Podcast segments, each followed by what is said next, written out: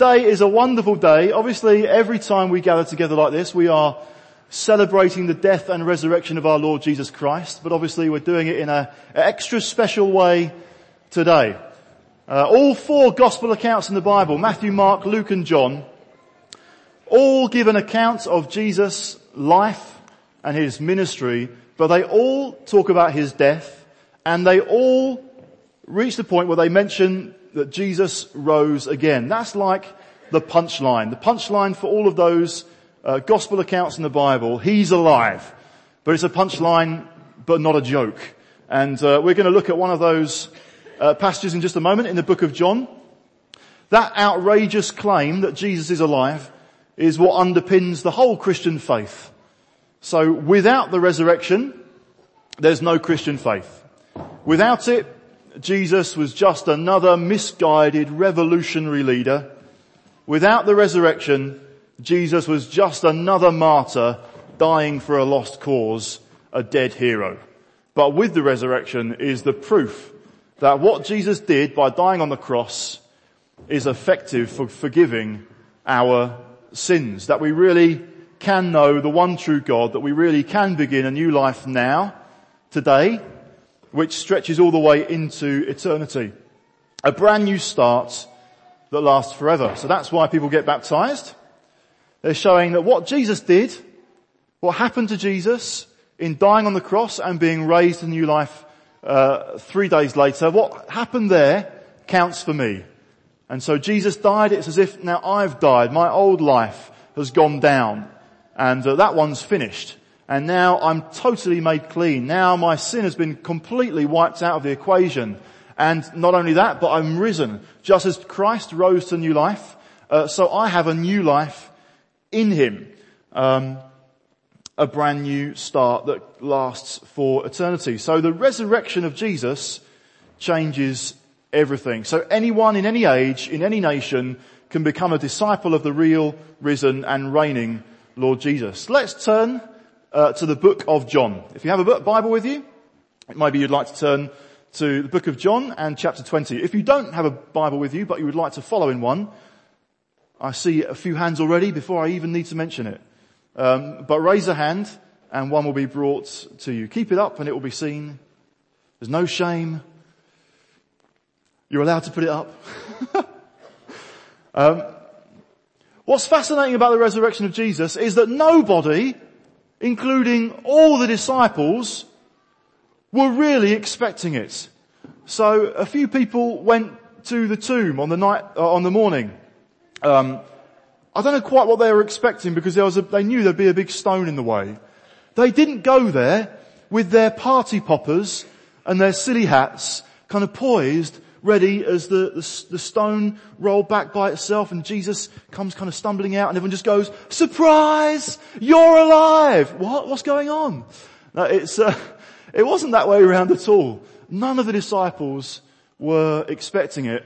And we see that here particularly in the case of Thomas. So John chapter 20 and we're going to read a few verses from verse 24. Here we go. Now, Thomas, called Didymus, one of the twelve, was not with the disciples when Jesus came. So the other disciples told him, we've seen the Lord.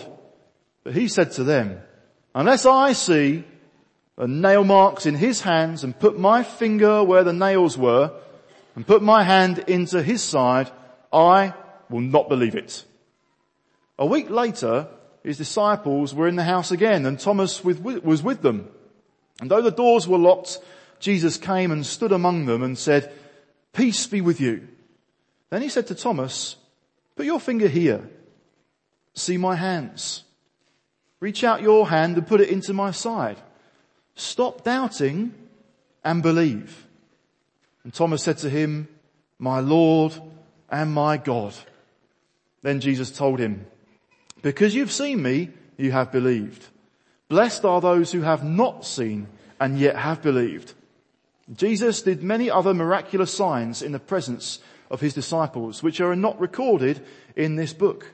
But these are written that you may believe that Jesus is the Christ, the Son of God, and that by believing you may have life in his name. In this passage, uh, we're going to look at three things. There are three things for us to consider. Some of those things are people, so that sounds a little bit harsh, but three, three things we're going to give our attention to in those few verses that we've just looked at. And the first thing or the first person that we encounter is a doubting disciple. Thomas was a disciple, but he, he doubted. Now at this point, Jesus had appeared. So it's a little bit cheeky speaking on this passage because actually Easter Sunday, if you like, was a week earlier. And we're kind of like fast forward the clock to a week later with this encounter with Thomas. So the rest of the 11 disciples at this point, they have, uh, they've met the risen Lord Jesus. He's come out of the tomb and he's revealed himself to them. For some reason, Thomas wasn't there. But you can imagine that group of disciples now, whilst they might not have believed it initially to start with, they, they took a while to see it for themselves. Now, they're going to be buzzing, aren't they? So, we've seen the Lord, they would be saying. But Thomas, he's not. He, what, for some reason he wasn't there on that Easter Sunday. And so he says this, unless I see the nail marks in his hands and put my finger where the nails were and put my hand into his side, I will not believe it. He is skeptical. I feel for Thomas a little bit. I wonder if it's like one of those situations where you've arrived late to a party and there's stylishly late on the one hand, where you walk in and everybody turns their head and you're the center of attention. Or there's just plain old fashioned late. And you come into the room and the party's already started and maybe the party's already peaked.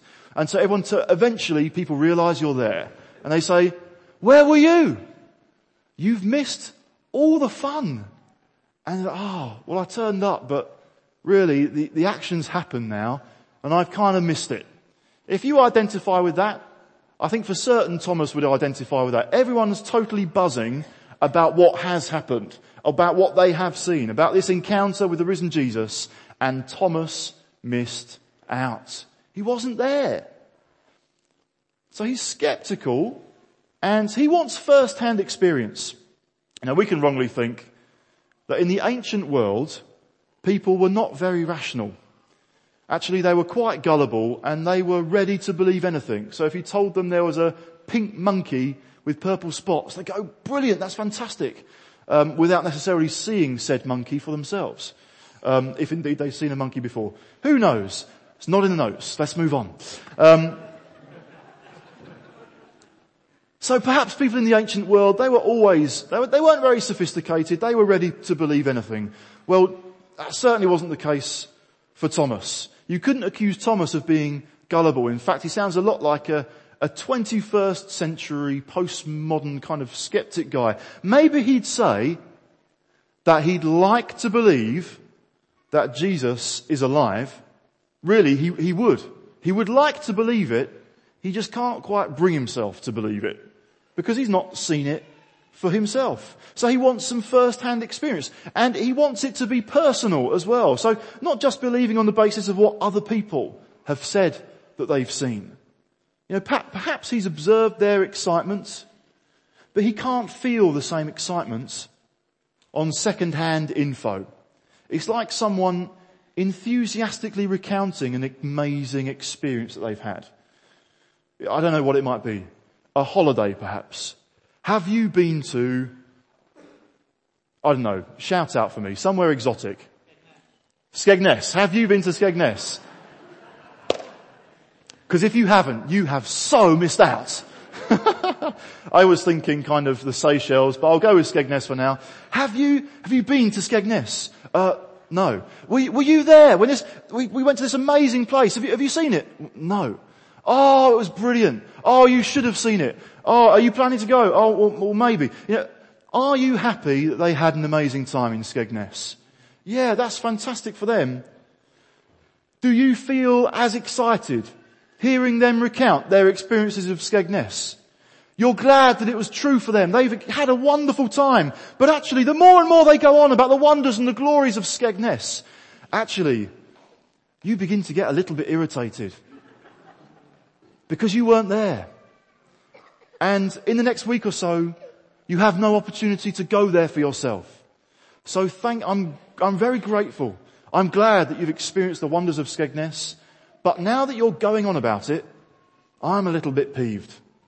Would you just be quiet so we can move on to something else? That's how it can go when, when someone recounts their amazing experience. Did you watch the game? No. Oh, but do you remember when he did this amazing header? Oh no, I, I wasn't there. Oh, did you, did you see the highlights? No. Um, all right, because it was the best goal. Yeah, fantastic. Do you see where Thomas might be coming from? Feeling just perhaps a little bit peeved.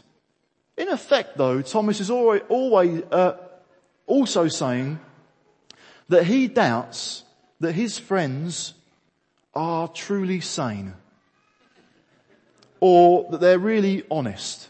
We've seen the Lord, they cry, but Thomas doesn't believe them. Unless, unless I see, I will not believe. He's adamant. This is, this is definite.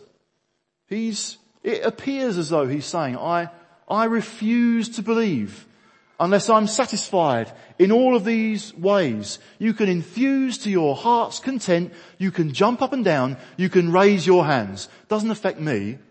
I can't believe it because I've not seen it for myself. And uh, you know, maybe there are people here today and you can identify with Thomas in that sense. There are people who are saying in effect that they've seen the Lord. There are people singing, I've, I've seen him. I'm alive. I'm fully alive in him. He's alive. And there's people testify, there are people sharing their story. This is how Jesus has revealed himself to me it's difficult to get excited about that if you've not seen him for yourself. And so actually, in the midst of a Sunday morning meeting like this, you can just feel a bit, oh, I'm not sure this is for me. And actually, if I'm perfectly honest, while these people around me seem very happy and glad to be here, do you know what? Give me the cream egg and I can go. because it just starts to get a little bit grating. Well, if you feel in some way like that, you might be able to identify with Thomas in this experience here. This book is written for you. This book written by John is an invitation to consider the evidence for yourself. I'm just going to mention four, possibly five things. They all begin with E. Note takers will be happy. Here we go. This is what, the, as the, uh, the Gospel of John kind of gets to the conclusion, gets to the climax, he's alive. Here's a few things for us to consider. The execution of Jesus. Did Jesus really, really die on the cross? Or did he just kind of fake it in some weird way? No, he really died on the cross. See in chapter 19, verse uh, 34, uh, we see there that one of the soldiers pierced Jesus' side with a spear, bringing a sudden flow of blood and water. That doesn't happen if somebody is still alive. You have to be dead for that process of blood and water to be separating to happen. It was therefore pretty concretely established. A professional squad of Roman executioners who were unfortunately very well practiced in crucifying people were sure he's already dead.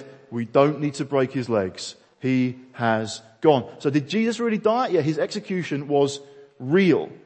The empty tomb. What about the empty tomb? All the different groups seem to agree on this point. The tomb was empty. The disciples went to the tomb and they discovered that it was empty. The Roman soldiers who were supposed to be guarding the tomb ran away uh, when the angel came and they knew the, the, uh, the stone was rolled back. And the Jewish authorities agreed to. Yeah, the, the tomb is empty, empty. The question is then, well, how is that explained? How is the empty tomb explained? Well, perhaps the disciples went there early morning and perhaps they beat up the professional well trained and totally disciplined and ruthless soldiers who were guarding it. Perhaps they managed to do that. Well, did they really? Would they have had the motivation to do that?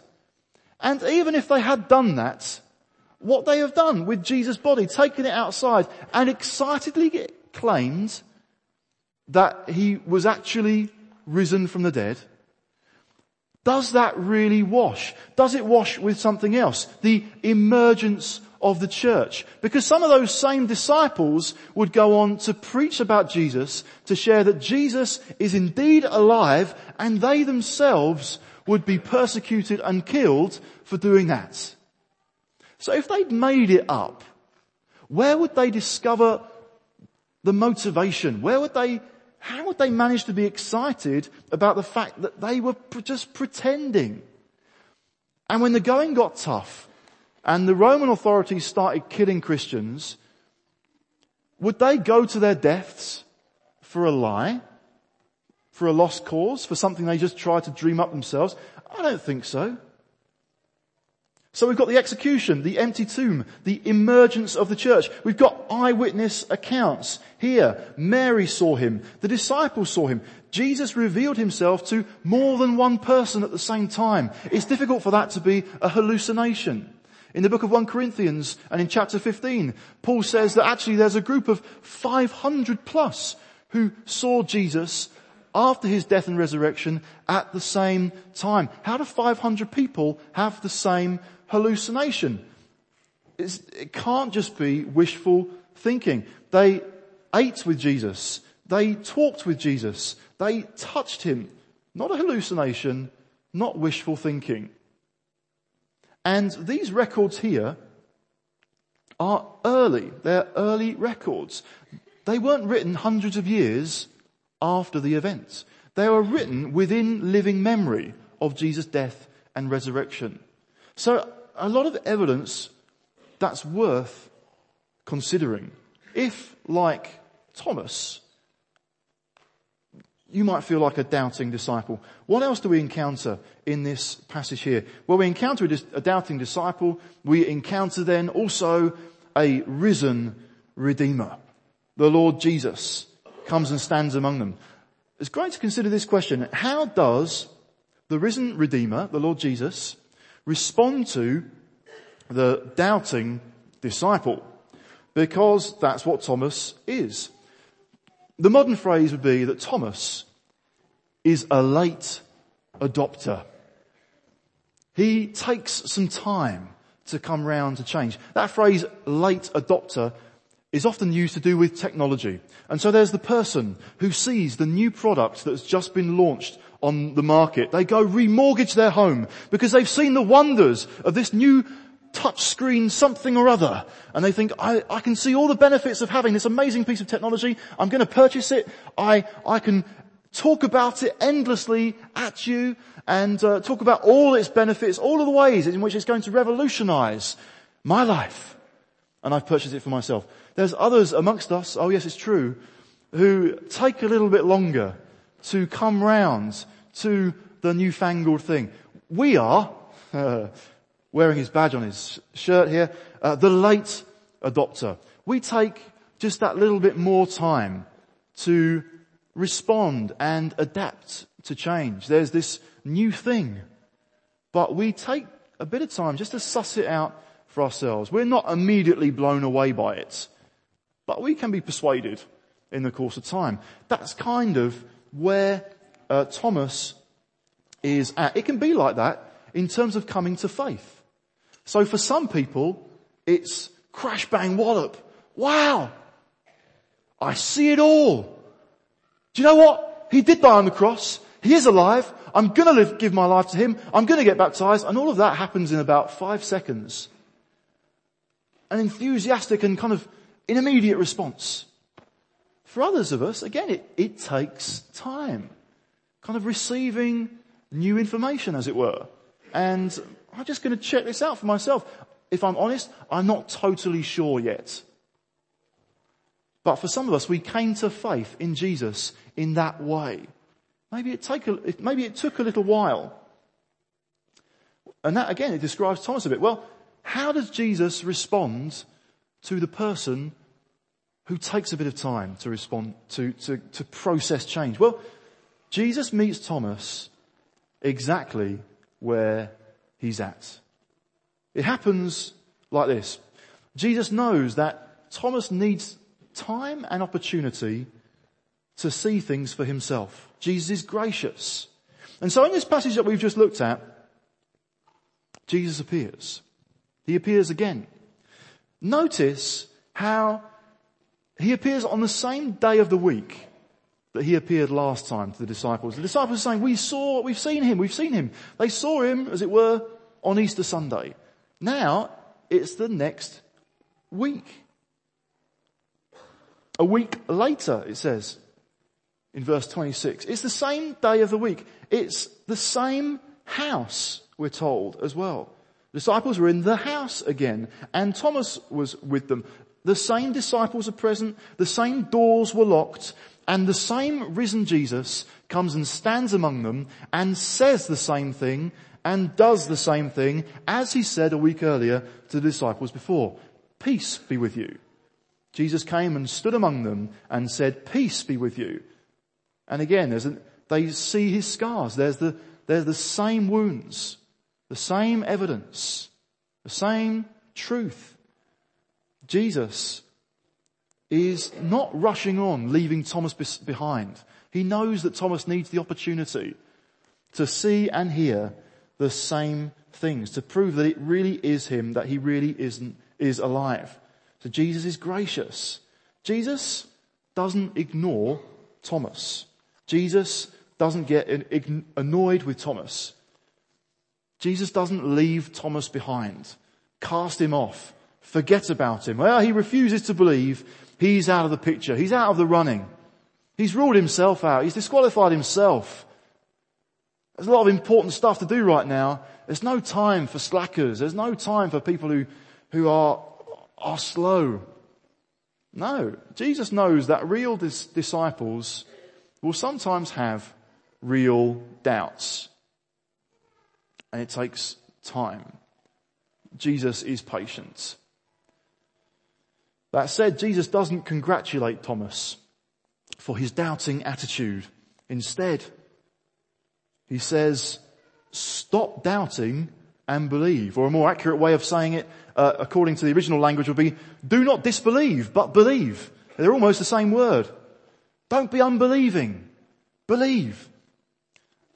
And it's important that we understand what that means. Sometimes even today, disciples of Jesus can think that believing is about ignoring our doubts or ignoring difficult facts. And sometimes the best advice that a well-meaning Christian has is, oh, just have faith. Just believe. It's almost like another way of saying, oh, just relax. Don't worry about whether it's true or not. Don't worry about facts, as it were. Just kind of go with your gut feeling on it. Ignore your doubts and niggles. Just be a little bit more gullible. In other words, put your faith in Jesus and be prepared to kiss your brains goodbye. Um, blind faith. And so just believe. Just go with the flow. And, uh, you know, sometimes people give that as a reason. Sometimes I, uh, some scandal takes place uh, in current affairs and someone says, well, I did it in good faith. Which kind of means, I know it wasn't really a goer, but I thought, well, I've got good intentions. Well, just have good intentions. Don't, don't worry about whether something's true or ultimately important or not. Just, just go with the flow. Come on, relax, chill out. Is that what Jesus is asking us to do? Stop believing. Hang on a minute. No, that's not how it says. Stop doubting. Just believe. Just have some faith. Come on. Uh, well, I don't think it's what he's, he's saying. He's not inviting Thomas or us in that fact to have blind faith. Christians are not called to be spiritual lemmings, just content to jump off the next cliff. Um, no, stop doubting and believe is more like saying, stop doubting, start accepting the evidence. Give your attention to the evidence, as it were. Because, again, with Thomas, is he saying, I, I can't believe? Or is he saying, do you know what? I won't. I won't believe. Is it can't believe or won't believe? He's drifting really into the latter category. Unless I see, unless this happens and this and this and this, I will not believe is in effect what Thomas is saying. Now Jesus graciously comes and meets him where he's at. But he's in danger of just being stubborn and digging his heels in. I won't believe it until I see Jesus myself. Then I'll credit him with my faith. Then and only then will I trust him but he's yet to prove himself to me. And sometimes even disciples of Jesus now can live as if God is always somehow on probation, always on trial. We're waiting to see if God will be trustworthy this time. And when that's the case, perhaps we need to hear the same words. Stop doubting and believe. In other words, draw the right conclusion. God, be, God could be saying to us today, look, you know me from the word here and from your own experience in life. You've known me up until this point. Haven't I shown myself to you before now? Haven't I shown myself to be good? Haven't I shown myself to be faithful and sovereign and reliable and wise? Yeah, it's not time to I'll just ignore difficulties, ignore doubts, ignore questions, ignore things you might feel uncertain about. It's not time for that. But neither is it time just to dig heels in and say, I just don't want things to change. I, I need you to do exactly this, this, this and this and this. Often when we're facing change and uncertainty like the disciples at this point, we can be, we can give ourselves over to doubts. And even in the midst of uncertainty, Jesus could be saying to us today, actually stop doubting and believe. Yeah, you've got questions, you've got uncertainties. Things are changing. This is different. But don't just for the sake of it decide, I'm going to dig my heels in right now. I'm, I'm not going to go with that. I, I've been following Jesus thus far, but unless he proves himself to me again, well, hang on, just hold yourself back for a moment. Think, actually look at all of the ways, look at the evidence, draw the right conclusion. In your life as of today, how has God demonstrated his wonderful faithfulness, his goodness, his sovereignty, his grace, his love, his compassion, and his direction of your life? How's he done that up until this point? Well, when we see, when we remind ourselves of the evidence that's already here and already here, we strengthen ourselves again. So yeah, you know, I can believe God in the midst of circumstances that are changing, in midst, in the midst of things that are uncertain. And for us as a church, this year, a year of uncertainties. What exactly does the future hold? What, what's the pattern of things to come? We've experienced change. We've experienced heartache. Still experiencing it. Uh, how do we respond? Well, wonderfully, we've got a saviour who responds graciously to us a doubting disciple? We can sometimes have our doubts. Let's choose not though to dig our heels in. Yeah, we want to hear God's. Yeah, we want to bring our questions to Him. let's have faith that He meets us where we are. And we can trust Him for the future. Third thing, briefly, we encounter here in these verses a brilliant blessing. Verse 29, Jesus told him, because you have seen me, you've believed. Blessed are those who have not seen and yet have believed. It goes on to say Jesus did many other miraculous signs in the presence of his disciples, which are not recorded in this book. But these are written that you may believe that Jesus is the Christ, the Son of God, and that by believing you may have life in his name. Now Thomas clearly was blessed. He met the risen Jesus. But John, in recounting this particular episode, he's particularly aware that throughout the rest of history, the vast, vast majority of Jesus' disciples would not physically stand before him like Thomas did. They would not see him with their own eyes. They would not have the opportunity to touch his hands and his side where the spear had been. For us, for us, faith doesn't come by seeing. In Romans 10 and verse 17, we're reminded in actual fact that faith comes from hearing. Faith comes from hearing, not seeing. So, so John knew that we would be in a situation where we'd not have the same opportunity as Thomas. And therefore he's saying, look, this, this great blessing is available to us nevertheless. You know, Thomas wanted that first-hand experience. I've seen him and touched him for myself. We do not have the same opportunity. However, Thomas also wanted to have that personal encounter, not just to be told secondhand information. And we do have that opportunity. That's why I wonder that Jesus is saying this, this blessing. Blessed are those who've not seen and yet have believed. And by believing what happens, we may have life in His name. In other words, there is the opportunity to personally know Jesus. This isn't the case of just reading words on a page and, oh, it's, it's as if, as we read it, it's as if Jesus kind of comes to life. He's, he's portrayed so vividly there. It's, it's as if he's alive. No, it's, it's not as if he's alive and steps off the page. It's behind the page and in front of the page, above the page and around the page, as we read what's on the page, the risen Lord Jesus is saying, I'm here. I'm available. I'm right here with blessing. These things are written that you may believe in me, the Son of God, and that by believing in me, you might have life in my name. So we have, you know, whoever we are, we have a life right now. But wouldn't it be better to have life in his name? Peter, writing uh, a letter in, in 1 Peter, arrives at a similar point in 1 Peter 1 and verse 8. He's writing to disciples who've not seen Jesus. And he says, though you have not seen him, you love him.